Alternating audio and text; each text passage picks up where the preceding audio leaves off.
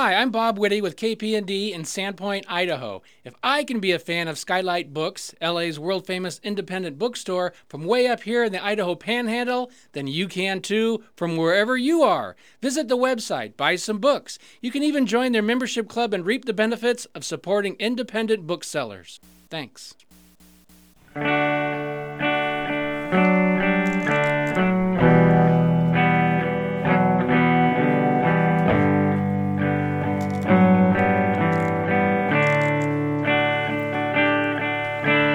Meet me on the softer side. Meet me on the softer side. Softer side of your heart. Hi there, and welcome to the Skylight Books author reading series. You can find out about this and all of our other author events at www.skylightbooks.com, where you can also browse our inventory as well as order books online. You can also follow us on Twitter or even be our friend at facebook.com. If you'd like to talk to a real person, we can be reached at 323 660 1175. And don't forget, Skylight Books depends on listeners like you to help support us. So whether you're in our neighborhood or browsing online, buy a book or two to help ensure that we'll be around for a long, long time. Thanks and enjoy. But tonight, oh yeah. I think I saw him wandering around tonight as well. Uh, but tonight, Skylight Books welcomes back Rachel Kushner for her new novel, The Flamethrowers. Uh, it was 10 years ago when I first met Rachel, and at the time I was already impressed with her writing and her credits and her taste. She seemed to be interested in the same type of art and film and writing, as well as the same type of music that I was interested in. But the way she seemed to express it in the pieces I was reading in magazines like the Art Forum or like Art Artforum and others uh, was both uh, concise and lyrical, and her style was smart, but it did not uh, seem to alienate at all. Uh, since then, she has exploded her style into longer fiction, and five years ago, we welcomed her first novel, the National Book Award finalist Telex from Cuba. Uh, now we have The Flamethrowers. Uh, when I was promoting this event, I was on Instagram and I took a picture of the cover, and uh, the spell corrector turned Kushner into lushness. Pretty good. Uh, and in their new book, there exists a certain lushness of language for sure. Uh, it never detracts, though, from the storyline our narrator is trying to draw for us. Uh, the, way, the way Rachel has infused make believe into an incredibly detailed history seduced me. I engage even further into these characters and the novel, never doubting that my emotions and this engagement with the book was anything but real. Um, this makes me proud to introduce someone I know and someone for Skylight Books. Um, so please welcome the author, Rachel Kushner.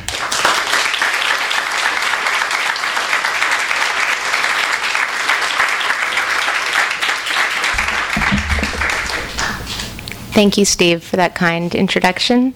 Um, wow, thanks everyone for coming to Skylight. Can you hear me okay? All right. Um, just think how different my life could have been if my last name was Lushness.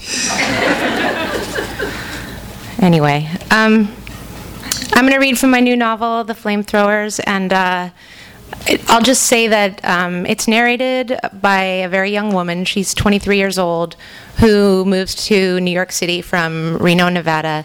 She's never named in the novel. Um, and it mostly takes place in New York and uh, in Italy in 1977. I'll just, I'm going to read just a couple different parts. We shared a common drunkenness, departing the castle's loft together, as if the group of us, Ronnie, Didier, Birdmore, Sandro, his cousin, and I, carried a heavy blanket or rug over our heads, each supporting a little of the weight, which rested on all of us and resulted in our slack words, our swaying and knocking against one another in the freight elevator. Time had stretched like taffy, the night a place we would tumble into and through together, a kind of gymnasium, a space of generous borders. Or else, why would we have gone at one in the morning to Times Square? This is the old Times Square from the 70s. I didn't know why or whose idea it was, only that the night felt roomy and needed to be filled. We broke into two groups, climbing into taxis, and reconvened on 42nd Street, where red light leaked like a juice from the theater entrances. A giant thermometer rising along one side of the Allied chemical building shifted eerily from red to violet, red to violet. Below it was a frozen planet Earth cradled by a polar bear. My group, Ronnie, Birdmore, and I, stood under a marquee on a broad wedge of pink carpet that flopped out to the sidewalk like a tongue, creating a semi indoors, almost domestic ambience. There were posters lining the entrance, a woman's face and bare shoulders against a black background behind the green door. It was all over town, all over town, the advertisement for that film. She looked like a nude astronaut floating in space, too sensual for anything like a breathing tube. A stark look at me expression, solemn possibility. I used to be a nice girl. That was required that just recently having been one, the actress had been a laundry flakes model for a brand of soap that was extra gentle for baby's tender bottom. You had to look the part for such a spectacular fall. I had never looked the part. The gap between my two front teeth, as Ronnie said, spoiled my cake box appeal. Or as Sandro put it, gave a certain impression of mischief. I never thought I looked mischievous, but I'd always been told this. I could see this kind of thing in women with slightly crossed eyes, some breach in symmetry, suggesting another kind of breach in judgment or morals. Like the actress Karen Black, one eye slightly amiss in its focus.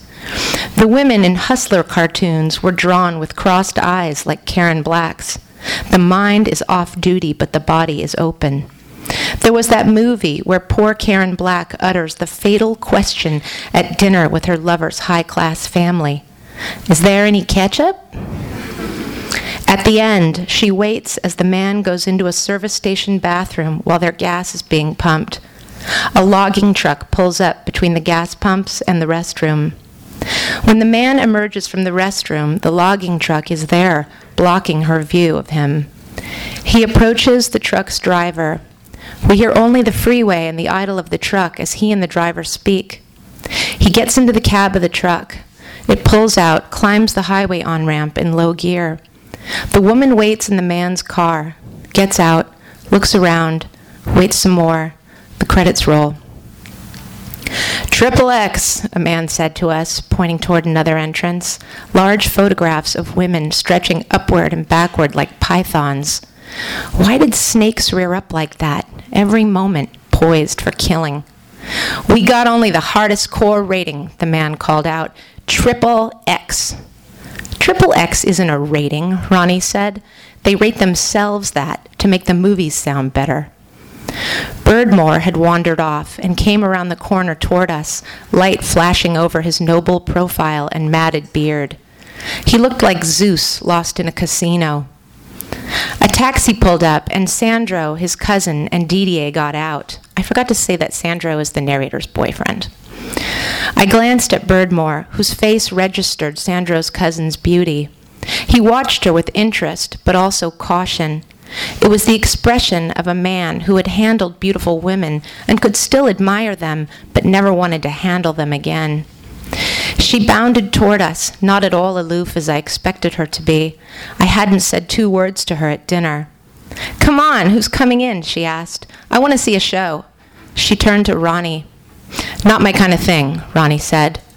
What is your kind of thing? she asked. That's a tough one, Ronnie said. Why? She sparkled her dark eyes at him. He seemed not to notice.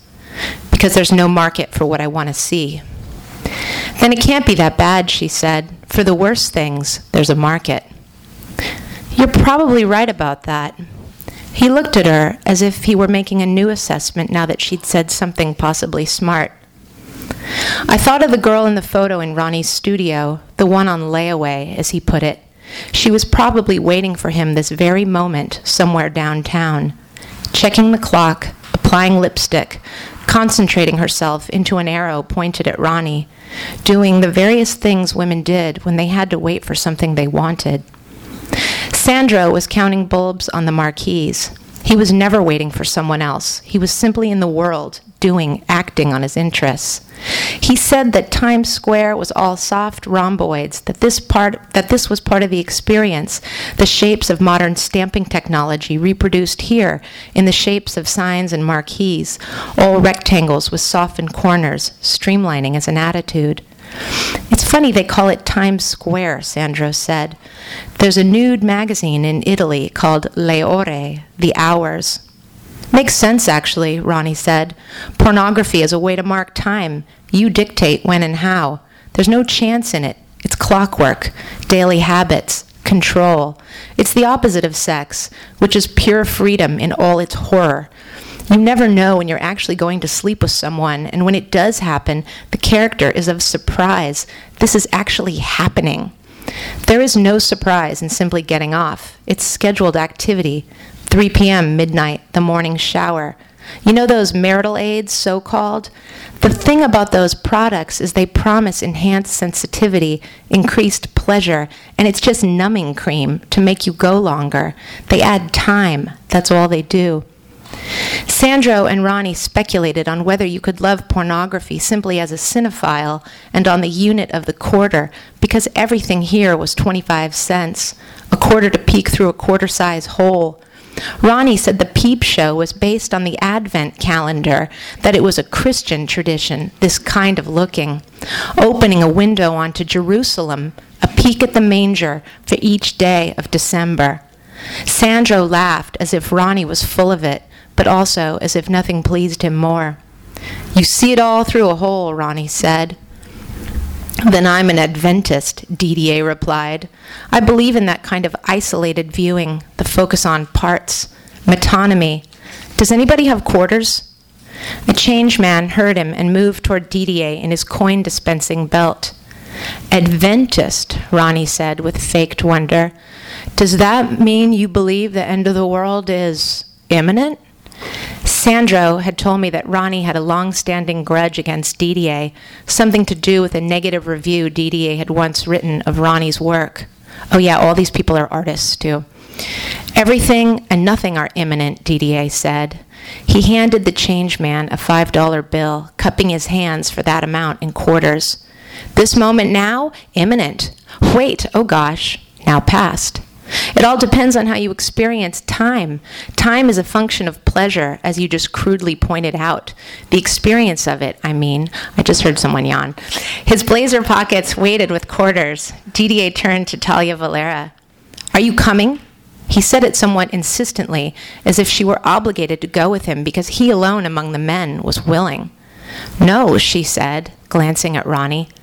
Didier shrugged and went up the pink tongue of carpet into the theater.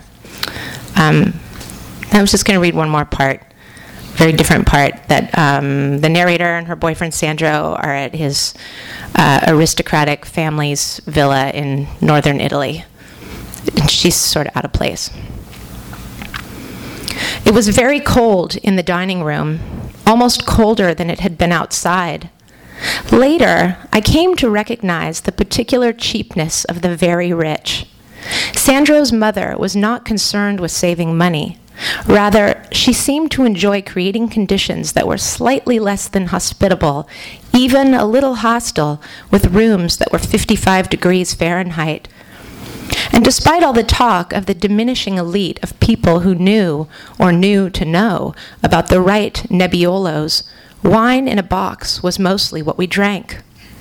We would see the same bread at dinner that we'd passed over at breakfast, stale and hard then in the morning, and by dinner time, tooth breaking. I thought of Ronnie's discourse on bread. Ronnie was amu- amused that you could only find whole grain breads now in New York City's gourmet markets. Not that Ronnie shopped in gourmet markets, but one had opened in Soho, and he perused the aisles to fuel his running commentaries. He said it was an irony that people had decided collectively that whole grains were more desirable than white bread, which, for centuries, had been the bread of the gentry. Everything's like this, he said. Refinement followed a certain course and reverse course.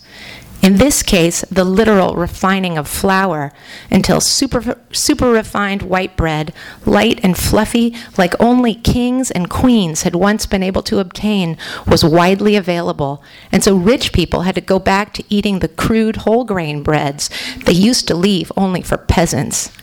Now, no educated person would be caught dead eating white bread, not even a middle class person.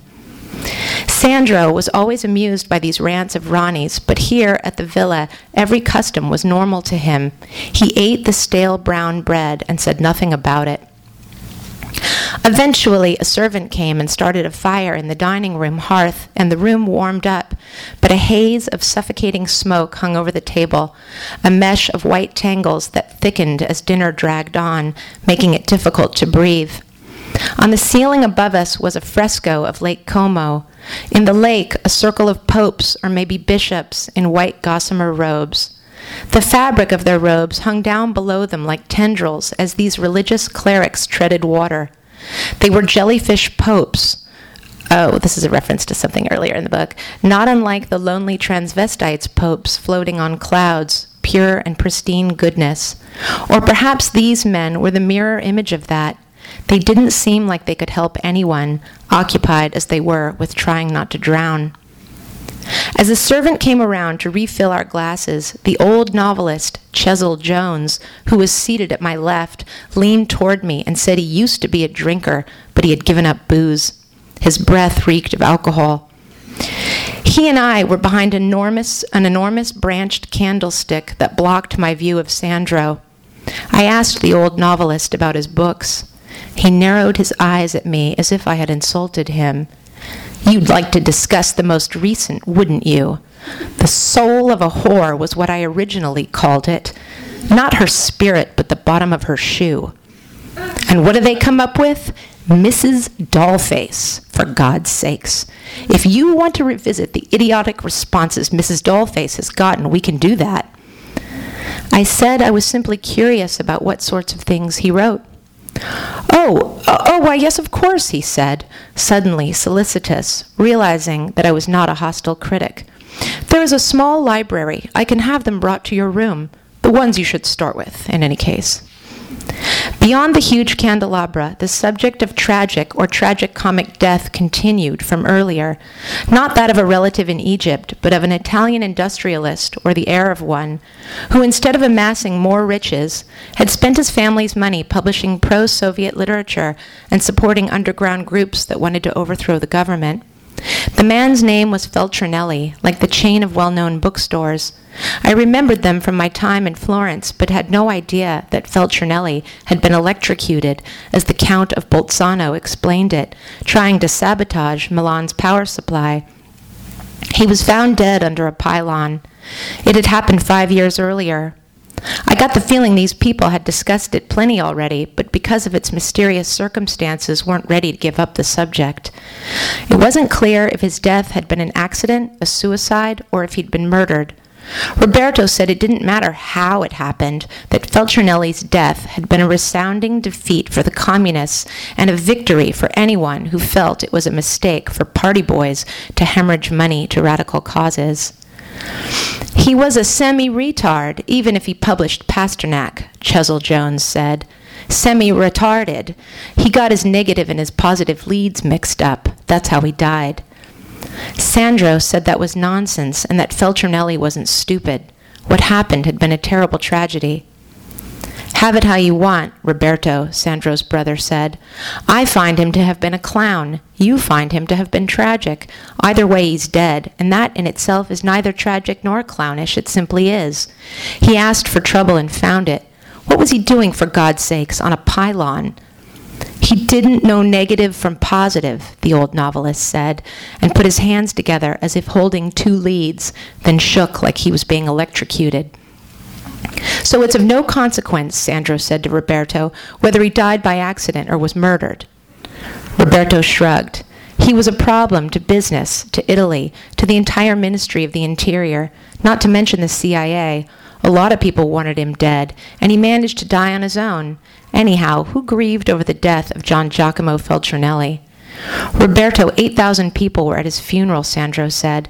It was in the New York Post, and his death helped nothing. If he was killed, whoever killed him can count themselves responsible, at least in part, for the violent since. What do you know about the violence since, Sandro? Roberto said. You've been in New York making metal boxes. Going that's what he his work is minimalist work and large aluminum boxes. Going to cocktail parties or whatever it is you do, while Mama and I get phone calls about the latest round of sabotage, the latest work stoppage, the most recent supervisor to be killed. Are you aware of the problems? I'm saying martyrs give cause. They create sympathy. But you're right, I don't get those phone calls. I take my inheritance and give nothing back. I've never denied that. I think I'll stick to what I know. What subject is that, Sandro? His mother asked. Metal boxes, Mama. I thought you were going to say American girls, she said, not looking at me. How many have we met at this point? Chesil Jones put his two hands together again and shook erratically. I felt like hurting this old woman, and I believe she knew it, and that she felt, in reaction, both afraid of my anger and also morally defended against it, against such crude, low class aggression.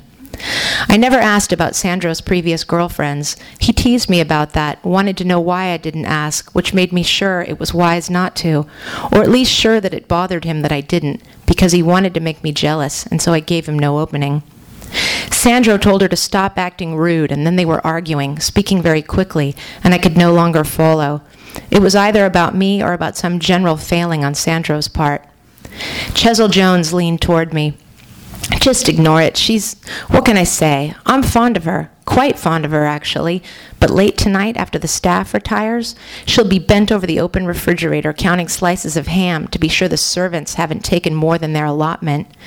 She's tortured, bless her. Anyway, I can appreciate you. I can tell you're good folk, he said, looking at me and laughing. And by the way, I've been to Reno. I skied Mount Rose. My team trained there, I said, assuming Sandro must have told him I'd been a ski racer. It's a place I know so well. Did a bit of racing myself, he said. Nothing major. Sort of sub pro league. NASTAR, it's called. Actually, rather competitive. I have a bronze medal someplace, knocking around in a box of ribbons and whatnot from various hobbies of mine. I did retain something of a feel for the slalom course, the, the motion of it. It's in the knees, like this, see? A bit in the hips as well. He swiveled back and forth in his chair, holding out his hands as if gripping ski poles. Women have a tough time learning to ski, he said. They don't have the mind for the physics of it, but they can learn by feel. I've been a pretty good instructor. I've got good form, a perfect stem Christie. Though my last wife got up to the top of the mountain, we were in Chamonix. Chamonix, the nitwit kept calling it. Chamonix. We took the cable car up to the top. We're ready to go, boots laced, skis strapped on, and she just freezes, stiff as a corpse. Sandro and his mother had finished arguing. Chesil Jones had everyone's attention. Noticing this, he cleared his throat, and his delivery changed, became magisterial, as if he were duty bound to depart with some of his profound and cloistered knowledge for our benefit. The thing about skiing is that it's suited to men, partly because it's a great metaphor for other endeavors, endeavors of the mind. Martin Heidegger was a skier, did you know? The little hut in Todtnauberg where he wrote was right next to the chairlift. Legend has it that he gave his seminar at Freiburg directly from the slopes, going on about the being for whom being is a question while wearing a parka and boot gaiters. As a young man, I had a wonderful writing teacher who was a terrific skier. I'll never forget my first class with him. This was in Hanover, New Hampshire, dead of winter. Your assignment, he says, each one of you boys, is to drink a case of beer and ski yourself off a cliff. He wanted us to feel the terror, see? Not of the cold, of the speed, but of our talent. Just do with it what you must, what you will. With my own students, I. Why didn't you say anything to that bastard? Sandro asked me later that night as he dove playfully under the covers and grabbed me with his cold hands. There'd been a giant moth in our room, which he'd successfully shoot out a window. You were a racer, for Christ's sake, he said, shivering under the duvet. And he's instructing you on the basics ribbons and medals from my hobbies. What a moron. Sandro didn't understand why I let this old man go on at length as if I'd never been on skis, but my experience had nothing to do with Chesil Jones. It wouldn't have interested him one bit. He didn't bring up skiing to have a conversation, but to lecture and instruct. I'd seen right away he was the type of person who grows deadly bored if disrupted from his plan to talk about himself, and I had no desire to waste my time and energy forcing on him what he would o- only will away in yawns and distracted looks. And anyhow, Chesil Jones probably hadn't skied in the 20 years since the stem Christie had been a popular technique. What was I to say? We make parallel turns now? The boots have buckles instead of laces? The bindings are quick release? After dinner, we retired to the living room. While his mother sneaked off to bed, Sandro put records on the old German phonograph, and more wine was poured. We listened to Stravinsky, harsh but stirring strings, sounds that were like stiff brushes dipped in paint and used to make a geometry of lines in stark black. Signora Valera, that's Sandro's mother, must have then switched on the television in her room upstairs because over the strings we heard distortedly loud voices interspersed with a laugh track. Wealthy Italian or Reno pensioner, it didn't matter. She was like any old person with her TV too loud. There were catalogs of Sandro's work on the coffee table, and the industrial designer Luigi began flipping through them, looking at Sandro's spare aluminum sculptures. Sandro had whispered to me in a moment alone in the hall that Luigi was also a softcore pornographer with a foot and leg fetish and sold that work in editions of very limited print runs that cost thousands of dollars. I am stumped, Luigi said, when he'd looked at every image in the two thick catalogs of Sandro's artwork. I just don't get it. Sandro was used to this. Minimalism is a language, and even having gone to art school, I barely spoke it myself. I knew the basic idea that the objects were not meant to refer to anything but what they were, there in the room. Except that this was not really true, because they referred to a discourse that artists such as Sandro wrote long essays about. And if you didn't know the discourse, you couldn't take them for what they were or were meant to be. You were simply confused. I'm going to just come out and ask you, Sandro, Luigi said, since I cannot infer from the work alone. Are you an ass man or a leg man? Which is it? I'll stop there.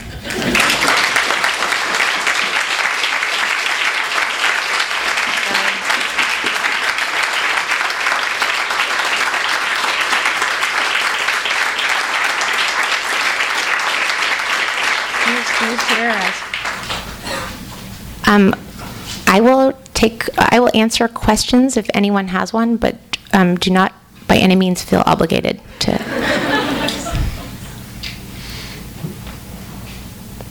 Can I ask you a very specific question, which is probably the kind of novelists don't like to get, but I'm a leg man.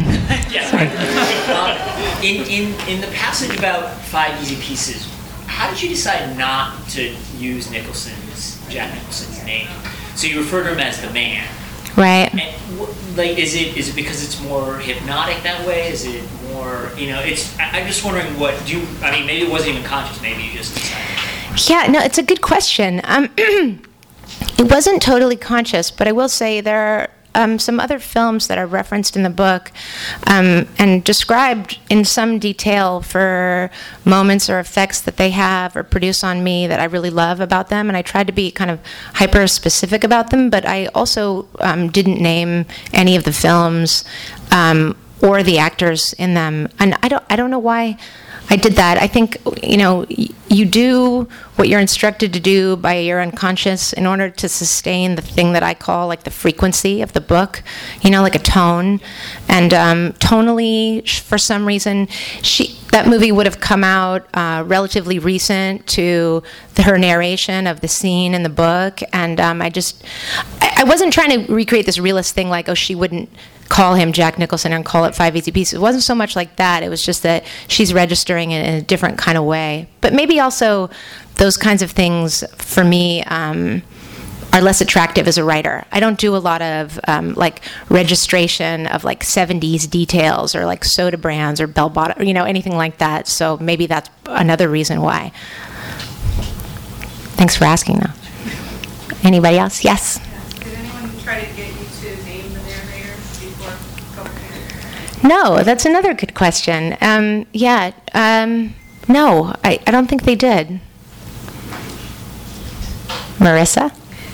Can you talk a little bit about, um, I mean, it- it- this book has two separate worlds that you joined together, the, the seventies art world in New York and then the Italian rebel, you know, retrograde revolutionary world. And Can you talk a little bit about how you saw, saw those two things, um, together and why you made those, that- those connections? Because they're not obvious, I think, to most people, but they become really obvious, interesting, not obvious, but really fascinating in the book.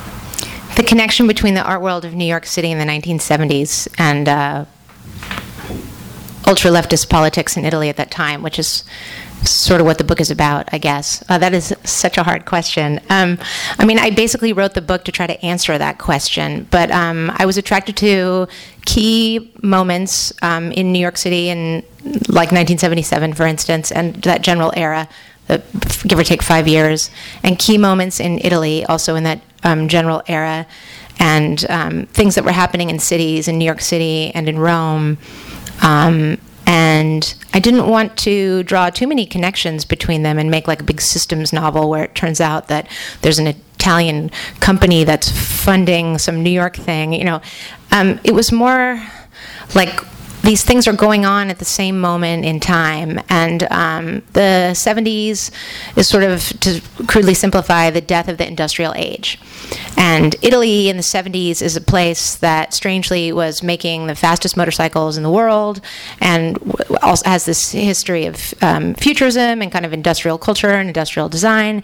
And then they were having a kind of explosion of. Um, uh, kind of you know illegality and protests in their factories in the north, such as Fiat um, and Pirelli, which is a big tire factory that I kind of was looking at. That's where the Red Brigades got their start. So I was just thinking about New York City is a place where artists were moving into old manufacturing warehouses, and the whole like death of industry is right there in the city because it has vacated itself and made cheap space in which artists were working, and even working with industrial materials. You know, the kind of minimalist aesthetic is about having these like one-off um, you know manufactured objects um, which in a way is even in and of itself about the death knell of industry because they aren't really um, factory objects. They're made by very fussy fabricators in this tiny special little place called lippincott in connecticut. So i was just thinking about industry and the 70s and protest movements and factories i guess and art. There's um, in the oh Juan next, but then in the in the blind spot, David. Oh, okay. Um, Were you were you signaling to ask a question, or were you just saying hi? trying for help. No, I'm, I'm here for you. um, you, you write a number of scenes, it seems, where there are a, a lot of characters and you juggle them beautifully. And I'm wondering Oh, thanks. if you, if that just comes naturally and easily to you, or if you have any specific, like, conscious um, thought about how you orchestrate that. Oh, d- could everyone hear the question? Yeah. Okay. Cool. Yeah. Um, so do. Uh, well, I had a long scene like that in my first novel as well. There's um, a party scene where the, um, there's many characters speaking, and I sort of imagined it as if it's not written in an um, omniscient voice. It's like close, close third, and it goes from group to group to group to group, and then sometimes inside of a couple people's minds. And I just was imagining it a little cinematically, like a camera is roving around the room. I don't know. I guess I was thinking about that movie. Is it Gosford Park? That Altman movie where it just goes from um, small clusters of people to the next cluster of people. It's just a fun thing for me formally to try to pull off. Um, in a, I don't read like you know every review of my book, but in re- one review of this new book that was particularly smart or told me things about my book that I wasn't conscious of, she compared those scenes to um, like Cassavet, like early '70s movies like Cassavetes, and I do really love that kind of thing where people are um, improvising and talking on film, and it's alive to me, and I love that era in film. So maybe I was trying to replicate some of the energy of that or something. uh, did some Juan. In a recent interview, you mentioned you used to uh, ride motorcycles and really fast. And you mentioned uh, that you had a crash going over 100 miles an hour. And uh, I've never seen any motorcycles around. Uh, her neighbor's brother. I've never seen any motorcycles around, so I was wondering if that crash Actually, I made that up. No, I'm just kidding. um, yeah, uh, well, the, yeah, no, it's true. I did used to ride motorcycles, and you know, I'm old. I mean, there's, you know, I've had many lives before this one. Um, literally, you know, uh, in my 20s, I was really into motorcycles and especially Italian bikes. But then I got into riding like ninjas, and I did this crazy road race um, in Mexico. I wrote something about it that's in a book, but um, I I did crash going 138 miles an hour. Um, but I, I'm fine, and that uh, that was maybe. Uh, but yeah, there's a whole story to that. Um, and then my motorcycle got stolen as I was like limping off the road, um, which really sucked. I just felt like such an idiot for crashing. It was like this race bike I'd worked on for a year. And I was very lucky because I crashed in a soft, sandy berm. Um, it's on Highway 1 that goes from uh, Tijuana to Cabo San Lucas, and the race is that you um, span the length of Baja in one day which is insane because it's 1,200 miles. So you have to average like 125 miles an hour. And it, the race doesn't exist anymore. The person who won the year that I did it was a good friend of mine. Um, he died doing it the next year. And um, a lot of people that I knew from motorcycle culture. I grew up in San Francisco, and uh, my dad's into motorcycles, and I was always gravitated toward that world. I really respect people who are good racers and good mechanics, and um, a lot of people died over the years, like uh, so many, uh, and not just ra- racing on racetracks. Like the most brilliant um, fabricator in San Francisco was going to the post office and making a left turn, and somebody ran a red light and killed him. Um, so it was just it accrued over the years, all of these things happening. I still got I still got another bike after I crashed that Ninja. I had a Cagiva, which is a cool bike, has a Ducati motor. But I just sort of yeah, I just decided that I I didn't lo- love them enough to risk my life. Um, so yeah, so I gave them up, and now I'm a mom, and so it just doesn't seem worth it to risk my life when someone needs me to be their mom. Anybody else? Oh, sorry. Yes. Um, it seems like you construct, or you, there's like so much story in each sentence. Um, that's just something I noticed, and I was wondering if there was a process. Well, the, a process for like how, how you would, how you pack so much. Right. Yeah, I don't know. I mean, I guess I take that as a compliment, but I um I have always been told I was a dense writer. Um, so maybe I am just really focused on the level of the sentence. I mean, maybe it's bad. I don't know, but I uh, I want the sentence to do a lot of things, and I'm sort of not done with it as a you know in the draft until it's doing everything I need it to do. Um, and I can't say that all the sentences do do that, that they're successful, but like as a reader, I love that feeling when um, just in the sentence by sentence quality of the writing, it's not like about fussiness or perfection, you know, or like beautiful metaphors or anything for me. It's like I want to know that the author is right there. I want to feel like they're winking at me, you know, like that they can see the humor in everything that's happening. But then there's also this matter of story when you write a novel. There has to be this other kind of propulsion moving things along. And so the sentence has to do that, it has to do many jobs, I guess. So I just try to make it do as many jobs as it can bear. Yes. What? okay. Oh, Dorna, hi. Hello, I'm Rachel. Hi. Thanks for coming. That was a great reading. Um, very impressed with many aspects of this. I have a question about uh, how you felt differently writing the second novel compared to um, Telex. How, how that process differed because it was your second novel, Right. because of the way it was received, whatever ways you want to talk about. it. Yeah, I don't know. I mean, they were just they were just like completely different experiences, um, but uh, you know, and different challenges. I mean, uh, and but then some of the same challenges. There's always just that question of like, who am I and what do I have to say? And like how do I get to that really good moment where I know what I'm doing? And it always feels the same when you finally get there. And like it sucks just as badly when on the days when you're not getting there. Um, but my first book, it took me a long time to write it. Um, I didn't have any idea what I was doing. And um, I started over several times. And it's not that I knew more what I was doing now, but um, I think I was I was in more of a rush or something. I don't know. I feel like I'm in a hurry. Like life is short, and so I think there I was. I mean, I was sort of in a hurry with the first one, but something about already having published a book let me know that I was probably gonna be able to write it, um, and so I felt more. Just there was like an intensity to it or something. Yeah. If that makes sense. Yeah. Um, a, the motorcycle riding made me want to ride a motorcycle for sure. It was like I just, like I just, I did ride my motorcycle tonight because of that book. Cool. Yeah.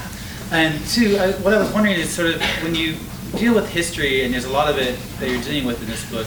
Um, obviously, a lot of it you didn't live yourself, but then it seems like from what you answered with your with the story about you riding a motorcycle, that perhaps you're using history that you're generally drawn to, or do you go out and look for a specific history when you're writing like something because you know you want to go to this place, you want to go to Italy during this time, so you go out and look for that, or have you already been drawn to that and you're you're pulling from that in this novel? Yeah, I mostly write about things that I have a natural interest, or pretty exclusively, I guess. Especially with this book, it was just things that um, I was directed toward because of life and people that I met, or things that I was reading and loved. Like it's got to be that way for me. Like if that's what you mean. Yeah.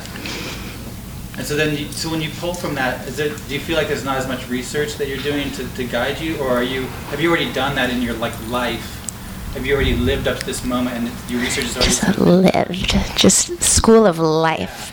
Um, yeah, uh, I did more research with the first novel because it, you know it took place in Cuba, where I've never really lived, although I spent some time there, and in the 1950s, which is rem- very remote to me, and it was about revolution, and there's like a lot of political complexity to it that I don't want to necessarily include all of in the book, but I needed to understand in order make something of it. But in this case, I it was kind of more organic. I didn't do a ton of research. Um, it was mostly things that I knew about, and I guess that was really part of the fun of the energy in the writing. Um, and I'm I'm just not the kind of writer where like I'm going to have a character be um, like a tort lawyer, and I'm going to learn everything about tort. You know, like I just stuff that seems boring to me. I just don't include in the book, I guess. I hope there aren't any tort lawyers here. Do you want to do a last question? I have an easy one. What is the picture on the cover? The picture on the cover, that's a great question. Hi, Jennifer. Um, yeah, um, the photo on the cover is um, a young woman who is unidentified, but I believe that she is a, one of the. Um, they were called the Metropolitan Indians. This kind of these uh, radicals in Rome in the movement of '77, as it's called, and they painted their faces, um, and they used this kind of like um, reversals and humor to protest um, conditions in the government. Like they would say, we want more churches, less housing, stuff like that in Italy. Um, and uh, the, it was on the cover of a newspaper called I Volsci, which was named after a group of these um, leftists in Rome um, whose headquarters was named after their street, Via dei Volsci. And I found it online, and then, um, or maybe Jason, my husband, found it online, and had the brilliant idea that we should um, insist that the publisher use it for the cover, and eventually they agreed with us.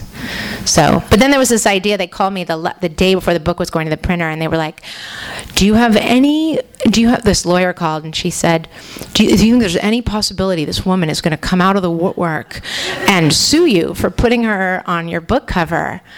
And I said, "Well, it's." Doubtful that that would happen, but why would she sue me? And the lawyer said, Well, say she's married to a very high powered investment banker. and uh, she hasn't told him about her radical past.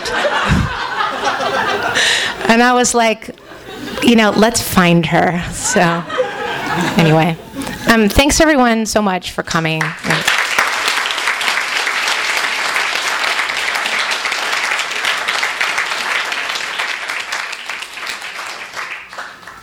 thank you all so much for coming. That was wonderful.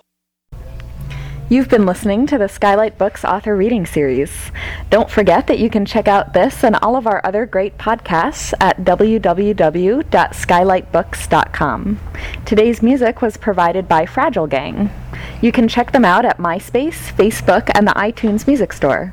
Thanks for stopping by, and we hope to see you soon.